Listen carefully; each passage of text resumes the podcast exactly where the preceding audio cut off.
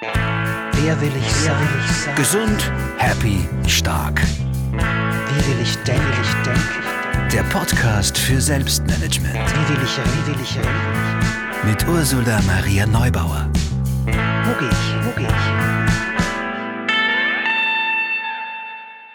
Okay, ich muss sagen, wenn man lange an einem Text arbeitet, an einem Manuskript feilt, mit der Lektorin, dem Verlag im Austausch ist und dann gibt es auf einmal dieses gedruckte Buch wirklich, das ist schön und aufregend. So geht's mir gerade. Und weil dieses Buch ja einen Auftrag und eine Botschaft hat, erzähle ich dir in dieser Podcast-Folge, was du tun kannst, um dich gut um dich zu kümmern und warum das wirklich eine richtig gute Idee ist. Ich bin Ursula Maria Neubauer, Autorin und Schreibcoach und in dieser Folge geht es um Inhalte aus meinem Buch Schau gut auf dich, wie dich Selbstfürsorge gesund und stark macht. Das ist gerade bei Goldeck erschienen und das Konzept dazu habe ich mit Mediziner Tobias Konrad entwickelt. Als erstes, weil ich immer wieder angesprochen werde auf das Thema Selbstfürsorge und dass die vielleicht ja doch nicht so wichtig ist, dass dieses sich um sich kümmern ja vielleicht sogar Schaden anrichten würde, weil man egoistischer wird oder sich abkapselt. Also dazu ganz klar, aus meiner Sicht ist das Blödsinn, weil Selbstfürsorge einfach bedeutet, dass du dich wichtig nimmst und dass du dich ernst nimmst. Und das ist nun einmal die Basis für ein gutes und gesundes Leben.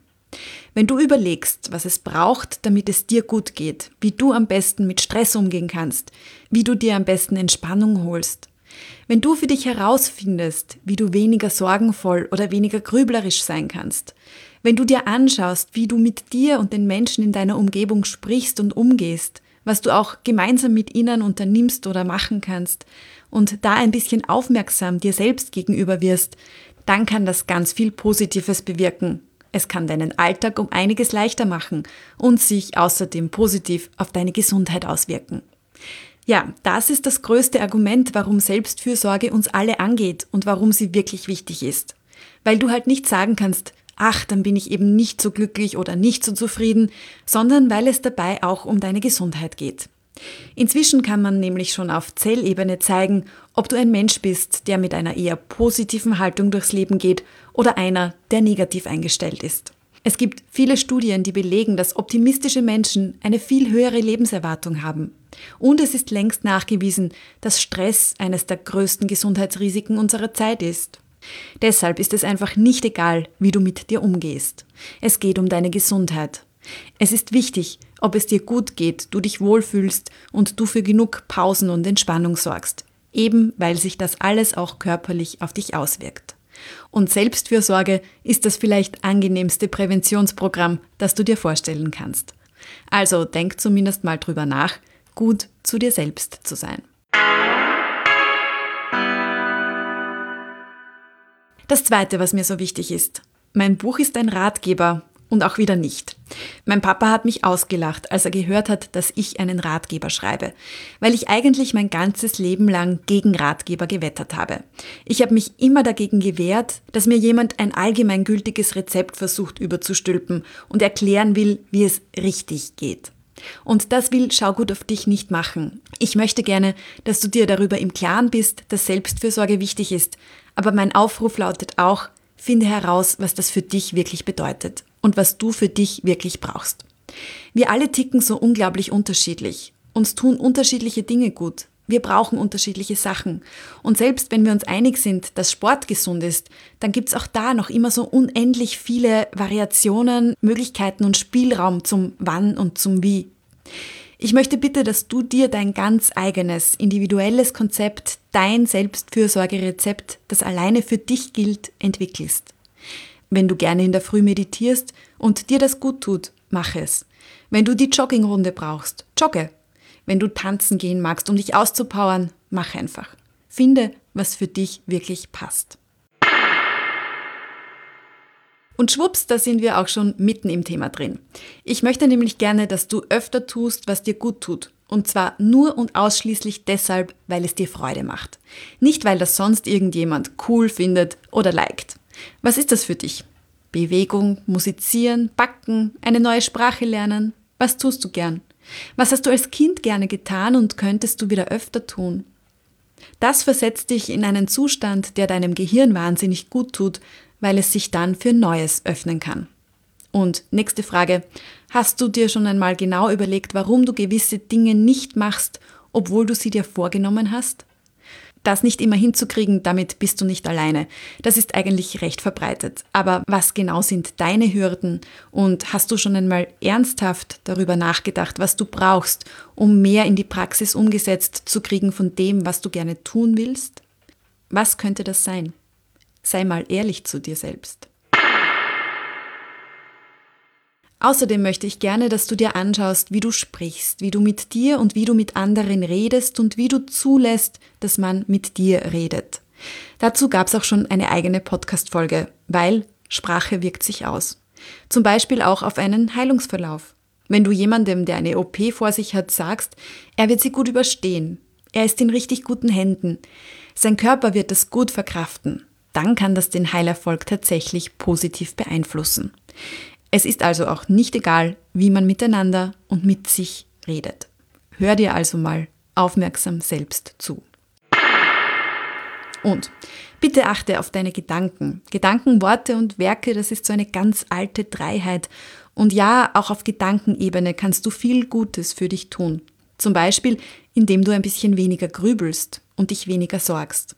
Ganz oft bringen uns nämlich diese Grübelspiralen nicht weiter sondern wir steigern uns nur noch mehr ins Sorgenmachen hinein und stressen uns damit ungemein. Lösungen finden wir da keine mehr und wohl fühlen wir uns dabei auch nicht. Das Grübeln kann uns außerdem den Schlaf rauben, unsere schlechte Laune so richtig anheizen und befeuern, uns noch unnötig zusätzlich Druck machen und das spüren wir dann oft auch körperlich. Deshalb, Gedanken überdenken ist angesagt. Und nein, das alles heißt nicht, dass du so dauergezwungen gut gelaunt sein sollst sondern dass du mal überprüfst, wann und wo du dich vielleicht unnötig selbst drunter machst, unnötig pessimistisch und ärgerlich bist oder dich unnötig von etwas fertig machen lässt. Manchmal kann man belastende Gedanken nämlich einfach umdrehen. Und das kann man üben. Wenn du also zum Beispiel jemand bist, der leicht ängstlich ist, zum Beispiel beim Nachhausegehen am Abend in der Stadt, dann versuch einfach einmal auf deine Gedanken zu achten. Wenn du statt ich habe Angst, es ist zu finster, denkst, ich bin beschützt, ich lebe in einem sicheren Land, in einer sicheren Stadt und das regelmäßig tust, dann wirst du eine Veränderung merken, ganz bestimmt. Und merke dir bitte, du musst dir nicht alles glauben, wirklich nicht. Wenn dich Gedanken stressen, dann überprüfe sie bitte auch, ob sie ganz sicher wahr sind, weil ganz oft sind sie das nicht. Inkludiert hier bei allem, was ich dir erzähle, ist natürlich auch unser Berufsalltag. Oft sind es Sätze und Gedanken wie ich muss das alles alleine schaffen, die unseren Stress noch verschärfen können.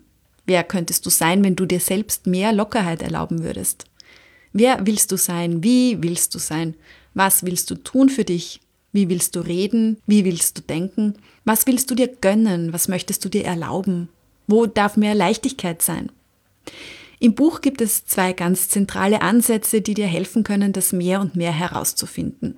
Der eine Weg führt über das Meditieren, das zur Ruhe kommen, das ganz bei dir sein, weil du dann sehr ehrlich in dich hineinhören kannst.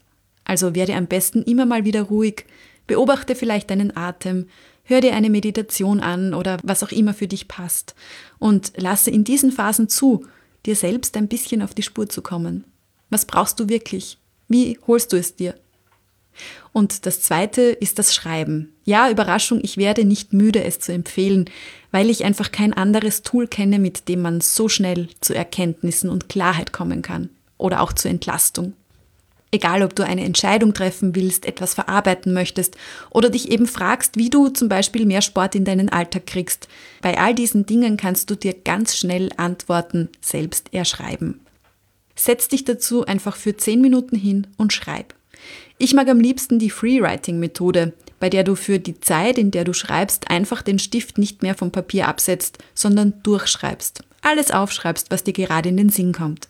Das ist wirklich wahnsinnig wirkungsvoll. Für den Fall, dass du irgendwann Lust hast, es unter Anleitung auszuprobieren, habe ich dir übrigens auf meine Webseite ursulaneubauer.at eine Ausprobiervariante getan. Du findest sie unter dem Reiter Freewriting. Viel Freude, wenn du es ausprobieren magst. Und viel Freude wünsche ich dir überhaupt im dich gut um dich kümmern. Du weißt ja, das tut nicht nur gut, sondern wirkt sich auch positiv auf deine Gesundheit aus. Also, wenn du wirklich das findest und machst, was dir entspricht. Hab bitte den Mut, das herauszufinden. Schau auf dich. Wenn dich diese Folge inspiriert hat, freue ich mich natürlich über Empfehlungen und Bewertungen. Alles zum Buch, dem Online-Kurs zum Buch und Workshops dazu in Wien findest du gerne auch unter ursulaneubauer.at.